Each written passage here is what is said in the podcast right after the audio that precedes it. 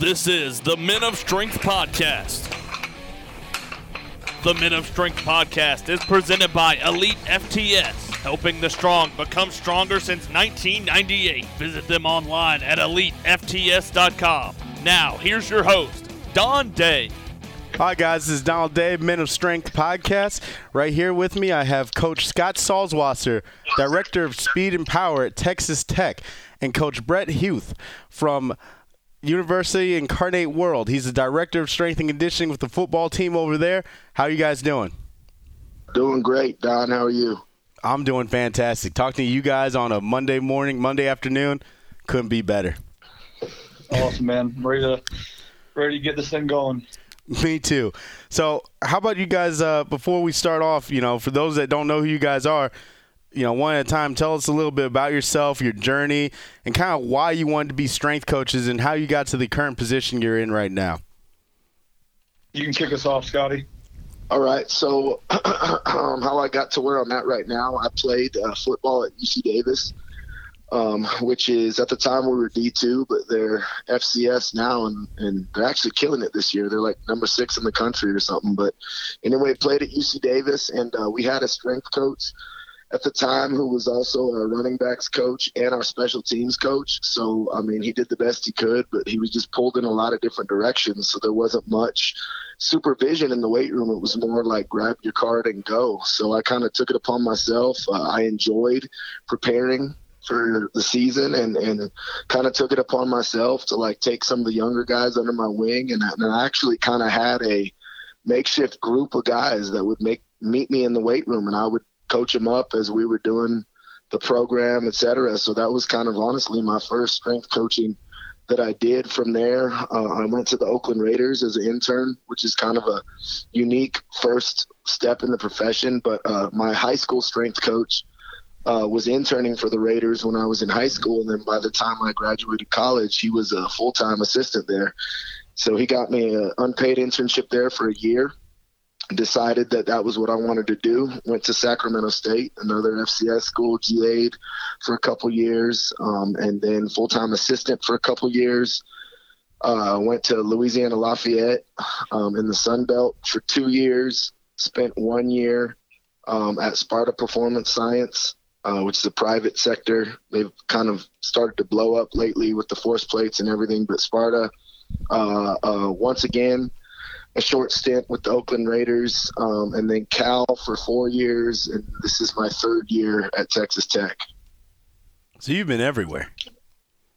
Not like some people, man. I've, I've been kind of fortunate. I've, I've been a lot of places. It just means that I'm getting older. Uh, is all is all is all that it means. Oh, Coach Bret, how about you talk about your journey and the same thing, why you wanted to become a strength coach and how you got to where you're at right now? Yeah, so my tale is similar to Scott's in that I played football at a small school in Cleveland, uh, D3 team by the name of John Carroll University. Yeah, and yeah. the reason that I probably ultimately went to that place was when I was on my visit, I met um, the strength conditioning coach. His name is Jesse Ackerman He's now the head strength coach of the Atlanta Falcons, and he sold me on his his training plan on my recruiting trip. And I was always a weight room guy, and he started talking about the conjugate method and box squatting and dynamic effort and bands and chains. And you know, the only thing I had known in the weight room at that point was uh, bench squat clean. So that was kind of um, mind blowing to me to see uh, more of a science behind the training process, and uh, so that's how I ended up at, at John Carroll University. And um, you know, shortly after being there, just kind of seeing um, you know Jesse do his thing and realizing that you can make a profession of this.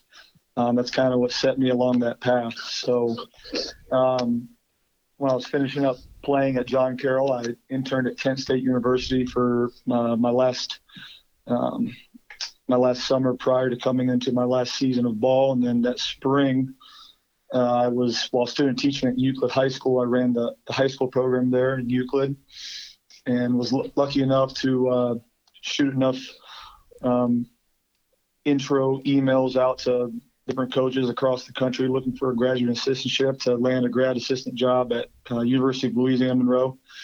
was there for two years as a graduate assistant and one year uh, full time in a coordinator position. And then uh, had a short stint at the University of Memphis. I was there um, as an associate director for exactly one year before transitioning to Cal Berkeley, thanks to um, our buddy Scott there. He kind of got my name in the mix for the job there and spent three years at Cal Berkeley and 10 months at Rice University immediately following that. And then again, um, now in my position at University of the Incarnate Word, I've been here since January. And again, uh, Salwasser had a big part in me landing that position with his ties to uh, the head ball coach as well. So um, obviously, our, our ties run deep there. Now you guys have known each other for a long time, and you did spend some time working together at Cal. What's what's your favorite memory memory together at, during your time at Cal? Oh, man. I, I, don't know, man. First, well, first of all, I, I need to kind of screen it in my memory, you know, and, and make it PG. so that that rules out a lot that of rules stories. out a, a lot of things. Uh, I, don't- I don't know, man. I, I mean, mo- mostly, honestly, what I remember about Bret is uh, I used to always tell him that he was the best strength coach in the country under the age of 30, just uh, because I remember him every day, you know, bringing it, coaching his ass off, um, having presence, you know, having a great understanding of what we were trying to do, both in terms of culture and in terms of the science behind what we were doing, and just uh, blew me away every single day on the floor, man. And uh, that that's honestly what I remember most about him. And I think you're now 30, right? So I can't say that you're the best. I yeah. So you're not the best under 30 anymore. Uh, So, uh, but but that's that's honestly what I remember about Bret. That and uh, not being able to find sideline pants that fit him. Yeah, well, um, I'll definitely say that during our time at Cal, like me and Saul, we could sit there and and talk shop for days and talk about uh, doing things the right way, but at the very same time, uh, you know, we always enjoyed ourselves at work. That was that goes for our whole staff there. We had we had a good group of guys that wanted to do things the right way and wanted to do it evidence based but practical at the same time and um, no egos really got in the way. We just kind of always tried to put together the best program for success for the kids. So just being able to work side by side with that guy daily, um, I think you know he made me he made me better and I made him better. Iron It sharpens was, iron. it was a good time. That's awesome. That it's it's rare to find that that mold. Like when you get in that st- that group of guys where it's just, hey, we bounce off each other, we vibe off each other. I can tell you this, and no ego comes, or I can tell you that, and no arrogance comes from it. It's it's a rare find. So I'm glad you guys you guys got to find that and stuff like that during your time. You know, that's that's an awesome experience. No doubt, no doubt. It was it was a good three years. So Now switching switching gears, you know, when you're a young strength coach, I feel like there's always something that you you focus on. You're like, I have to learn this, or I have to read that, or I have to figure this out, or figure this cue out, and you think it's like vital, like that's gonna make you as a strength coach. But then when you're older, you're mm-hmm. like, why did I spend so much time doing that? I wish I would have spent time doing mm-hmm. something else, Yeah. or this wasn't that important. What's what's kind of that like light clicking moment for you guys that you might have spent too much time in that you think looking back on it, I, I wasted a lot of time when I should have been doing this. Well, I mean, for me, I, I can remember specifically sitting in front of an Excel spreadsheet programming and agonizing over like percentages and should it be 82%? Should it be 85%? And and really not seeing the forest for the trees, right? Because when we get out on the floor, it's going to be whatever we think you know looks best and and stimulates the athlete optimally uh, according to the goals of the training session. So you know a lot of times like it's it's not going to be exactly what it said on the piece of paper anyway you know? So those days of being so obsessed with what it says on the paper um, you know that that's kind of what I see as a waste of time, and not not to say obviously that you should that you don't have to be prepared, obviously, and and have you know have something down on paper that um, that that is a good backbone of what you actually want to do on the floor, you know. But as you develop your coaching eye and you become more experienced, I think, you know, that that's really what I think back. Like, God, what what was I doing? You know, just like staring at the screen, haggling over such fine details that at the end of the day, really, you you know, really didn't make the difference uh, in in the success of the program as much as me coaching and motivating and, and the work that was actually getting done. Yeah, that's definitely where the, the eye of the coach comes in, where you kind of have a, a script of how you want things to go, be always to take into consideration the, the grand scheme of things and what you're trying to accomplish in that day and uh, what that movement that means to an end is on that day. What quality are you trying to train? Is it absolute strength or is it strength speed or speed strength? And you you always have to take consideration the state of the athlete at that given time, their their uh, you know, their readiness per se compared to their preparedness. But um, I think going off of Scott and what he said, um, another thing, you know, as a younger coach, you think you have to do everything, like everything you've ever seen, from mm-hmm. every book you've ever read, everything you you know you see someone else on YouTube doing this or Instagram doing that, and you think, oh, that's something that's missing in my program. Uh, I need to find a, a, place in the program for that. I need to do this mobility drill. Um, I need to do this uh, shoulder stability drill. I think um, as I've gotten older and wiser, I've come to the realization that uh, less is more, and that uh, the the I guess the meat and potatoes of your program should always be consistent in some way, shape, or form you know, and that for me is, you know, I'm, I'm going to hinge, I'm going to squat, I'm going to push, I'm going to pull, and I'm going to do derivatives of those. And uh, what the means to an end of how I prescribe that is going to be based on the quality I'm trying to achieve at a certain time of year. Um, so that's that's just kind of uh, I guess my my slice to the conversation, rolling off of what Scott said. How how have you guys so like taking all that? How have you guys been able to not pigeonhole yourself. Like you were saying, you're gonna push, you're gonna pull, you're gonna do a hinge, but you talk to some people and they're like, well, you know, we're gonna do this. This is we I Olympic lift, so this is what we're gonna do. Or I'm a hit guy, so this is what we're gonna do. There's yeah. no like, I guess, deeper yeah. thought process to it. How do you avoid getting stuck in that pattern of I'm this type of guy or that type of guy? Because I know both of you guys focus on, like you said, what the athlete needs, what he, you know, what he's prepared to handle, kind yeah. of sports performance in a way, you know.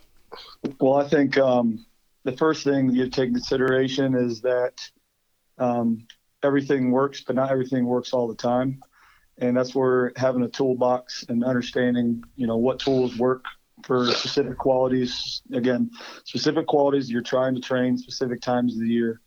So, or certain certain time of year, um, you know, Olympic lifts um, on the more maximal side of the perspective to the uh, sub-maximal side of the perspective, they're both appropriate, but again, it comes at a certain time of year. And again, uh, you know, tools from powerlifting, bodybuilding, Olympic lifting, um, from more, uh, you know, functional Gray Cook crowd, all these things um, can have some value in your program as long as you can justify why it's there. Um, uh-huh that, that's that's the biggest thing. Don't just put something there to put it there.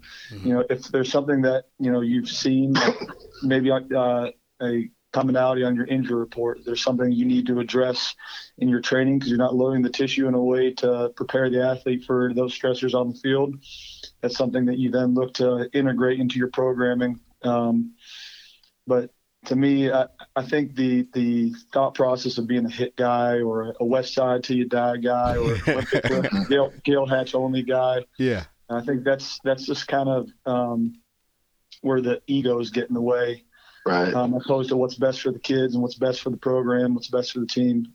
So, right, I I think you know what people forget is a lot of times is everything's interrelated right? It's not like this is my speed program and this is my squat program and this is my conditioning program. Like everything affects everything, you know? So, I mean, a lot of times, um, you know, I get, I might be on a podcast or at a convention and I'm there to talk about speed development because that's kind of lately what I'm known for. But the thing is, is I wouldn't be worth a crap getting guys faster if I didn't understand strength development, if I didn't understand mobility, if I didn't understand energy system development, and if I didn't make my speed program dovetail with all those other programs, then like Coach Bret said, I'd be doing a disservice to the athletes. So I think these days you can't hang your hat on one thing. You can't just um, we're going to be great at Olympic lifts, and and I don't I don't believe in this. I don't believe in that. Like that's not to say that you're going to be an expert in everything, mm-hmm. um, but you need to have a fundamental understanding of every aspect. In my opinion, not only of what we do as strength coaches, what's under our umbrella, but you need to have a fundamental understanding of what the ATCs are doing, what sports med is doing. You need to understand what the football coaches are doing and the demands that they're placing on the players, not not only from a training load perspective, but from a movement perspective. What what are the athletes being asked to do movement wise? And I think being able to understand, having a, a holistic kind of comprehensive understanding of what's going on, will ensure that each piece of your program um, fits together like a puzzle, rather than like I like to say sometimes Frankenstein. Right? Like let right. take this and that and the other and sew it all together and, and you get you know you get what you get. It's got to all fit together. Yeah all those stressors are going in the same cup. Yeah. And coach bret you, you said something that kind of struck with me. You said you were talking about like injury commonalities and you have to look at it on the injury report. When you when you see common injuries i guess at what point do you say all right maybe this is more my program than maybe let me look at the program and see where I can adjust versus okay, maybe this is a freak injury, maybe this is this. When do you how do you dissect that injury report? You know, what I mean, like what's the thought process behind that and making a change? Well, I mean, nothing happens in a vacuum. That's the first thing that has to be said. So you can't automatically jump off the cliff and say, you know, this has to go or this needs to be there. I think you kind of have to, you know, put together some norms, look at um, you know, really collect data over the course of a year, no matter what we're talking about here. But there should never be any wholesale changes. There's just um, small adjustments, whether it's mm-hmm. um, reductions or increases in uh, volume or load, or um, just plugging in maybe maybe some movement quality stuff prior to loading the tissue. Um, I never I never want to um, back myself into a corner and completely throw something out the window um, just because something's popping up on the injury report. Mm-hmm. Um, so to me, I, I, again, it's you know, don't don't let your ego get in the way just because you've always done things a certain way or someone else that you were under did things a certain way and you want to do things because it worked for them at that school. Um, do what's best for the kids and what's best for the team you're working for to have success. Mm-hmm. I think that's really hard for people to do. Like sometimes it's hard to step out of that comfort zone. You know, you just it's com- more comfortable just to do what you've been doing. You know, versus mm-hmm. this is the team I have. This is what we need to train for for the team that I have, not for the team that I had or the team I might have or where they mm-hmm. might be at or something like that. Mm-hmm. Yep. Now you were saying, uh, I guess, kind of something that I've been thinking about, like I listen to a lot of podcasts from like Louie Simmons and you know uh, uh, what's his name over at Arizona, Arizona uh, Buddy Morris. I can't believe I forgot that, but uh, I, he always talks about like over volumization and people not being prepared. And you guys have both kind of hitting on you know the preparedness of your athlete. Can you kind of go more into that? In what yeah. respect? As far as prepared like how do you prepare your make sure your guys are prepared for training or prepared for what you're about yeah. to put them through? So I, I guess the the thing that i want to preface this with too is that we're really preparing them for football practice. Because if you look at you know and i don't want to get myself in trouble here but if you look at football practice a lot of times it doesn't really look like a football game. Mm-hmm um, in terms of its the volume is way higher, and some of the things that they're doing in practice um, may not necessarily be um, what you see in a game. That's why you see um, a lot of these incidents that you know are, are, controversial now. Athletes falling out, and and even athletes sometimes um, going to the hospital, etc. always usually take place in a practice setting. Um, and, and rarely do they happen during a game because in a game, you actually are only spending like 20 minutes, I think it is, actually playing football. The rest of the time, you're standing around or you're on the sideline meeting with your coach, you know. So, really, what we're getting them ready for is football practice. Mm-hmm. And I think that's where a lot of your GPS, um, heart rate monitoring, your GPS, uh, monitoring can can really give you the numbers behind what's actually taking place at practice, and um, that that's kind of a good guideline, volume wise and, and intensity wise, um, that can guide your your preparation program. So I think that's that's my big point I want to make is we're we need to look at practice because the other thing is is that they're going to football practice for a month before they're going to play a game you know so you may have gotten them ready for a game but but by the time they actually play a game the big stimulus that they've had is what they've been doing in training camp. Mm-hmm. yep. So i'm going to play off of that. Um, 100% agree with what scott is saying they're using gps um, or heart rate or you know whatever means to an end you have. But um, i think one thing that's really missed with the utilization of gps is how you prescribe preparation for sport practice, where again you're you're preparing them for camp. Training camp will always be their biggest stressor of the year. There's no other time of the year where they come back day after day without undulation and the the practice load. It's you know it's go hard day in day out, and you need to do your part as a coach to make sure that that stressor isn't a new stressor, so they can recover from it and come back the next day. So, um, you know, for me at uh, UIW, obviously I don't have the same resources that I had at Cal Berkeley, but we um, we run a very similar offense with a very similar practice script.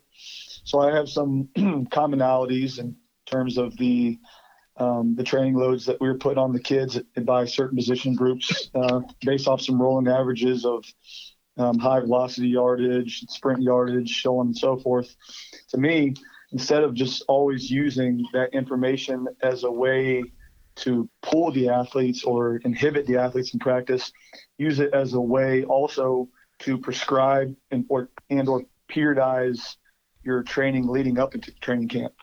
If, if you know that um, your receivers are going to be sprinting a specific amount of yardage day in and day out of practice, you better make sure that coming into training camp they're prepared for that Otherwise, that brand new stressor isn't something they're going to be able to recover from in one day, and that's where you're going to start to see that injury report catch up to you um, with you know fatigue related um, injuries from soft tissues to non-contacts.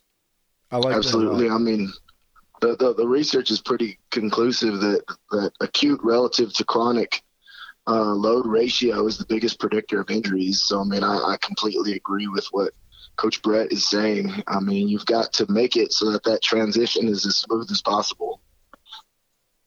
I like that a lot. Sorry for the pauses. I'm writing down these notes. I'm trying to learn while I'm asking questions myself. no doubt. Now, a lot of that, like, this, is, my next question is going to kind of hit on sports specificity, but you guys talked about, you know, in preparation, preparing them for kind of the biggest stressor that they're going to go through during the year, which is camp, and making sure they're – able to handle that stressor, where does the term, well, first, what is the term sports specificity to you? And kind of where do people get lost in that? Because, you know, I hear all this stuff that you guys are saying, but I'm wondering uh, when are you guys going to take, you know, like loaded footballs and throw them and all that good stuff and be sports specific? yeah. Well, I, I, go ahead, Scott. So I, I, think to me, sports specific means are we getting transfer mm-hmm. to the sport? You know that that's what it means to me. So you know when, when you say sports specific, a lot of people are going to picture like trying to simulate the exact movements they do on the field. You know, but to me, it really means are we getting transfer? Now, you can get transfer a variety of different ways and it depends kind of on what the athlete needs once again right? Like for for a freshman lineman you're the most transfer you can get might be from a heavy back squat or something because that's what they it just so happens that they need you know? And as you progress through your career and there are levels of gpp and levels of of more general qualities, maximal strength, etc., get higher and higher, um, maybe you get less bang for your buck um, in those areas. And then I think the next thing um, that that people miss is not necessarily trying to mimic the movements, but mimic the environment or the perception uh, or, or, the thing the the things that they have to react to or the cues and the things that they have to see and the field that's to me that's specificity so if you've worked on change of direction or if you've worked on linear speed um, incorporating those things into environments rich in perception and situations that they may see um, on the field. Um, to me, that's that's specific and that's getting transfer rather than just like strapping a bunch of bands to a guy and telling him to do exactly what he's going to do at his position because once again there's an inverse relationship between overload and specificity so the more specific i get the less i can overload it but in order to get adaptation in order to stimulate, I need to overload, right? So, I mean, here and there, you know, we, we may do a quote unquote uh, sports specific drill, but uh, again, really, most of the time, I'm asking myself, what can I get transfer from? And a lot of times, I can get the best transfer from heavily loaded movements or, or something that may be c- considered more general. Mm-hmm. Yeah. So we're all um, Platinum Scott. Um, I would say that for the most part, um, while we're going to see a lot of transfer um, early in the athlete's career from just absolute strength and then uh, strength, speed, speed, strength, those things are de- without a doubt going to make a more robust athlete that's going to transfer them being a more well-rounded athlete um, and a, just a better athlete all around. But in terms of direct transfer, you can't um, automatically assume that because an offensive lineman's squat went up, that he'll also be a better pass blocker. Um, that that just is just not there. That being said, um, what I'd say uh, for us as strength coaches, I'd say for what we do in the weight room with the guys, it falls somewhere in the gray area between uh, in Bondarchuk's model.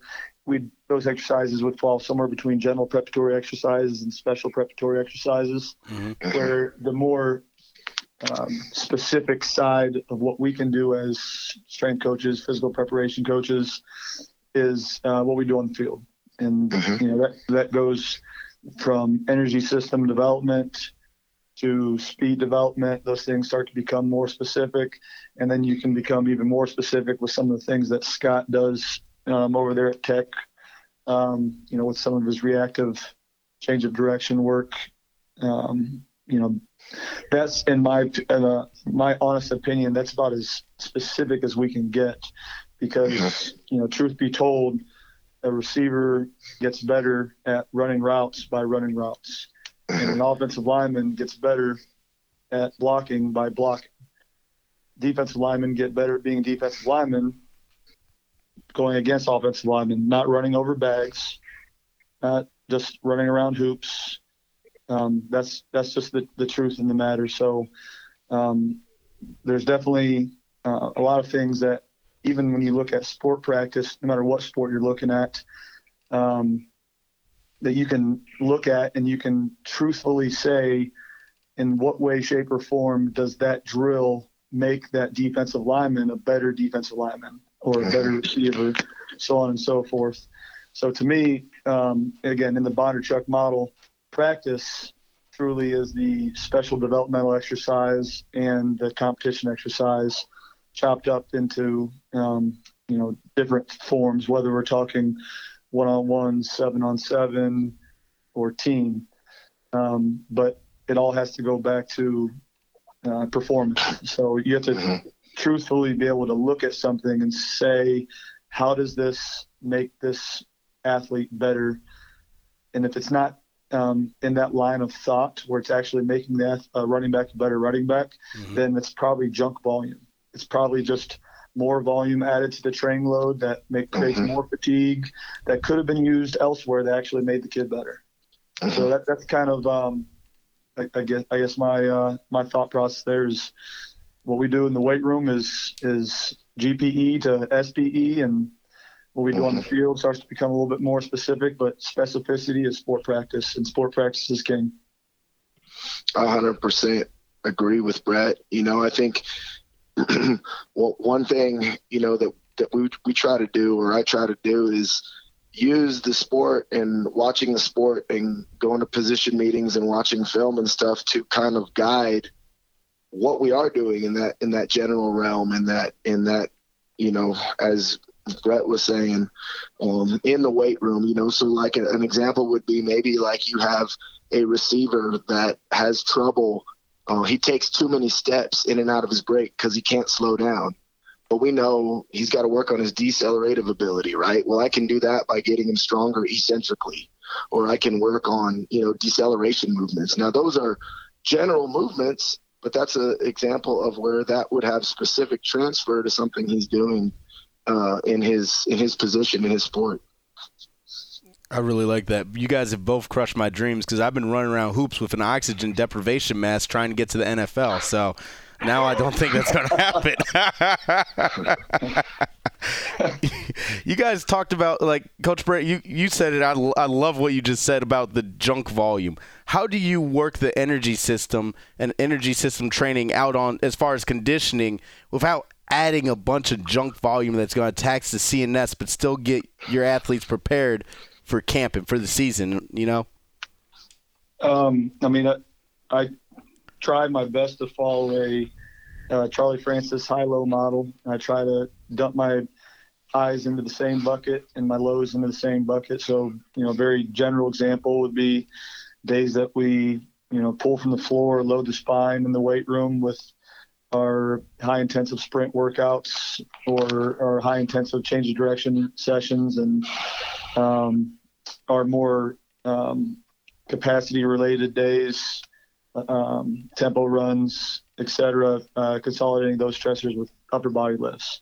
But for me, I, again, it goes back to, you know, what the the end goal is. So if we're talking about um, summer training and periodizing our conditioning for what we know sport practice will be, instead of wasting my my time um, making guys uh, bear crawl around hoops uh, to make them tougher. Um, I'm gonna I'm gonna use that, as opposed to creating more volume that doesn't make us better. I'm gonna spend that time on volume that is specific to making the kids better. So instead of just, I guess, uh, just not wasting training time on things that don't matter in the big picture. Mm-hmm. I think for us, you know, one one thing about that that I really think of when I think of reducing reducing junk volume is is so in an air raid offense like that's in like we're in the, the skill players obviously have very high volumes of running. So I think a lot of times they need to run. But the linemen, um, in order to really adapt to maximal strength stimuli and get as big and as strong as we want them to be, you know, a lot of times you can run that right out of them. And if you really look at what they're doing at their position, their running volumes obviously are, are much lower. So what, what we try to do is energy system wise, like one day a week, when we send the skill guys – out to run, the linemen will stay in and do work capacity circuits or punch heavy bags or stuff where if you were to look at the heart rate uh, adaptations, uh, it, it's going to look very similar to what they would be doing you know whatever we're, we're trying to target from a running workout but by having them do stuff that doesn't require thousands and thousands of yards of running we're sparing them um, some adaptation adaptive resources for stuff that's going to be more beneficial or important to them such as getting bigger getting stronger etc now yep, with, no doubt now with that you know and this is this is something that I guess when I was younger, I kind of struggled with, but now I don't. But how do you guys how do you guys set a culture and build a culture in the you know with the traditional thing being oh you have to have to run them until they puke? How you know you have to you have to do fail sets all the time. How do you build a culture while or how have you guys built cultures while being rooted in science you know? I mean to me i think um, your culture is what you make it out to be. Mm-hmm. it, doesn't have to be this painted picture of of what you think a culture has to be because that's what you saw on uh, Strength Performance, you know, network. Uh, to me, uh, my culture is basically doing things the right way and doing it again. Mm. And um, I'm, we're still going to challenge the kids, and there's definitely some some more adverse moments in uh, conditioning where the kids are pushed, but the kids know, end all be all, that um, I've got their back, and there's there's a method behind my madness. I'm not just making them do it just to make it hard. Mm-hmm. They know that there's a reason behind it. They know that um, I have their best interest and I have their back. And I hope then is that they have my back by going out there and giving me their all. If they don't give me their all, then that's that's where things can you know can take another turn. But more times than not, that's that's not the the picture that gets painted for me because of the fact that the kids kids trust me and I trust them. Right. I I think I mean I completely agree. I completely agree with Coach Bret. You know, I think when when football coaches come out and watch your workout, they want to see effort and they want to see competition. Right now, how you package that effort and that competition is up to you. You're the expert, right? So to me, we can either push them and have them compete at things like fighting over a bone or you know things that have nothing to do with what they're trying to do or we can have them compete at things that is actually going to get them ready to play football. So for example you know the the reactive agility drills that that that we've kind of touched on you know will we'll belt them together and try to have one guy break the belt and one guy not let the belt break or or we'll put flags on them like like you would have in in flag football and the defensive player has to pull the flag and the offensive player has to not let the flag get pulled and it may sound like like uh like like playground stuff or like games but they're competing their ass off because there's a winner and there's a loser you mm-hmm. know and then depending on how you manipulate the work rest ratios, you know, they're sweating their ass off and they're and they're working. You know, and then when the football coaches come out there and see that, they, they love it because number one, the kids are working. Number two, the kids are competing, and number three, it looks like football to them. You know, and then the next thing is mental toughness. To me, is is consistency. Like Coach Bret hit on. We're going to do it right, and then we're going to do it again. You know, that's that's toughness. Showing up every day, listening, giving effort, um, whether you feel like it or not. That's toughness. You know, anybody can can grit through a, a you know lactic workout here and there, but can you do it every single day? Can you do what's asked of you to the best of your ability? Um, that's really mental toughness. And then the other definition of mental toughness that I really like is from Cal Rugby, that I, and I know Coach Bret um, knows those coaches as well. But their definition of mental toughness was the ability to focus on the next most important thing. So in those adverse situations that Coach Bret touched on, I'm I'm preaching focus on what's next. Focus on what's next, right? Don't dwell in this sucks you know, uh, I got hoed or this is stupid. or, what's next? What's next? What's next? Right? And because in the game, I've yet to see a football game where everything went right for you. Yep. You know, something's going to screw up at some point, and your ability to forget about it and move on is what's going to determine how mentally tough you are. So, I mean, that's my two cents on, on the topic. Play the next play. Yeah.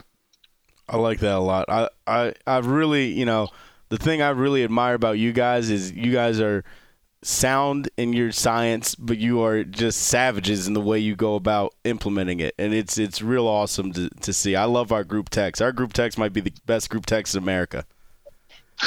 it's it's the Johnny Bravo gifts. no doubt. See, I, I never realized I looked like Johnny Bravo until Coach Bret pointed that out to me, and now I fully embrace it. 100%. GQ model meets strength coach, 100%. My last question, because I don't want to keep you guys forever. I know you guys are busy, but you've both been, you know, at the Power Five level, and you've both been at the quote unquote smaller school, whatever that means. But what do you think the main difference is? from maybe an operations standpoint between the two, or maybe a, a, I'm guessing there's not really a big coaching difference, but an operations standpoint, what, do you guys think the main differences are? The differences you guys have seen that maybe not everyone would expect. Number of people. You know, I mean, I, I wouldn't trade my experience coming up at the FCS level for anything because it made me, it, it put me on the fast track to being a better coach you know and i think that's what a lot of these guys suffer now when they go straight to a huge school and they only intern with football and they they see us with all these things at our disposal. You know it's a jaded perspective of what's really going on. You know some of my favorite days as a strength coach are still myself and and my first mentor Gary Uribe, who's the head guy at San Jose State right now, the two of us at Sac State doing it by ourselves, coaching our ass off, hmm. and and that was it. You know, now here with you know ten bodies on the floor overseeing these athletes. Now, of course, five of them are coaching and five of them are silent spotting for safety. Um, Very well put. but, but Very well put. but there's there's so many eyes, right? There's so many eyes, and you know, and I think you get spoiled kind of in that environment. Like you know, the, I remember the days of running up and down and and and all that, man, and, and that makes you such a better coach, in my opinion. I wish yeah. everyone, I wish everyone could have that experience because it makes you appreciate the higher levels so much more. Yeah, and I mean a, a huge piece of going with that are the the guys that go straight to football only jobs that have never had an experience um, things going wrong on them and how they um, you know prescribe their programming because there, there's not a coach out there that has made a mistake. If you've never made a mistake as a coach, please find my information online, email me, call me, and, and, and tell me tell me how to do it right because um, especially when you're younger, you're gonna you're gonna have a, harder ego, and you're gonna want to push the envelope in different directions, and you're gonna make mistakes, and you're gonna learn from those mistakes. That are gonna make you a better coach, and it's probably best that you learn to do that. You know, when you're a younger coach, um, working in smaller environments, less high stakes environments, then um, your first opportunity to program for a Division One football team being the first time you've had an opportunity to program for anyone. Amen. Um, so I think that that's a, a huge, um, you know, piece of the picture that gets um, completely left out. And again, Salwasser and myself both had opportunities to. You know, while I was a graduate assistant, I I was an assistant to football. I had I programmed for baseball, softball. Then while I was a coordinator, I oversaw volleyball, beach volleyball, tennis. Still had the the other sport responsibilities. I mean, everywhere I've been up until more recently, you know, I had more sports than football, and I've had an opportunity to to learn about the process um, and understanding that organized training is of the utmost importance. I, I think. Go ahead. I'm sorry. I just think that's a, a big piece that's that's missed when the young coaches immediately want to uh, jump into a you know their first Power Five um, football only job. That's the only job they Right. want. Well, you know, when you, you're in that situation and it's sink or swim, and there's really no one there to help you. You know, so if a kid's acting up or being, you know, uh, defiant, you, you have to learn how to handle that. If something goes wrong with the program, you have to learn how to handle that. Now, you know, if one of our GAs or interns screws up, you know, uh, I'm going to come swooping in to save him right? Because as Bret said, the stakes are high, right? We can't just afford to let them sink or swim, right? But like w- when you're in a smaller s- scenario, you're the, you're it, right? So you have to deal, learn to deal with a lot of things, and there's no big brother there to come and save you. Yeah, that's that's awesome. That's that's I've actually never never heard it like that. That's that's pretty awakening uh, statement from both of you guys. I really appreciate that, and I appreciate you guys being on on the show, and I appreciate you guys spending your time on Monday afternoon to take the time out and talk to me about a few things. And honestly, I feel like I've learned more than I I thought I was going to learn coming in and just interviewing you guys about this on this podcast. This is awesome. It's like our our uh, our group chat coming to real life. No doubt. thanks for thanks for having us on, man. Uh, Yeah, I know, appreciate you, Don, and more than welcome to do it again. Um, I, I got one thing I want to say before you, you let us off the air, though, Don. Yes, sir.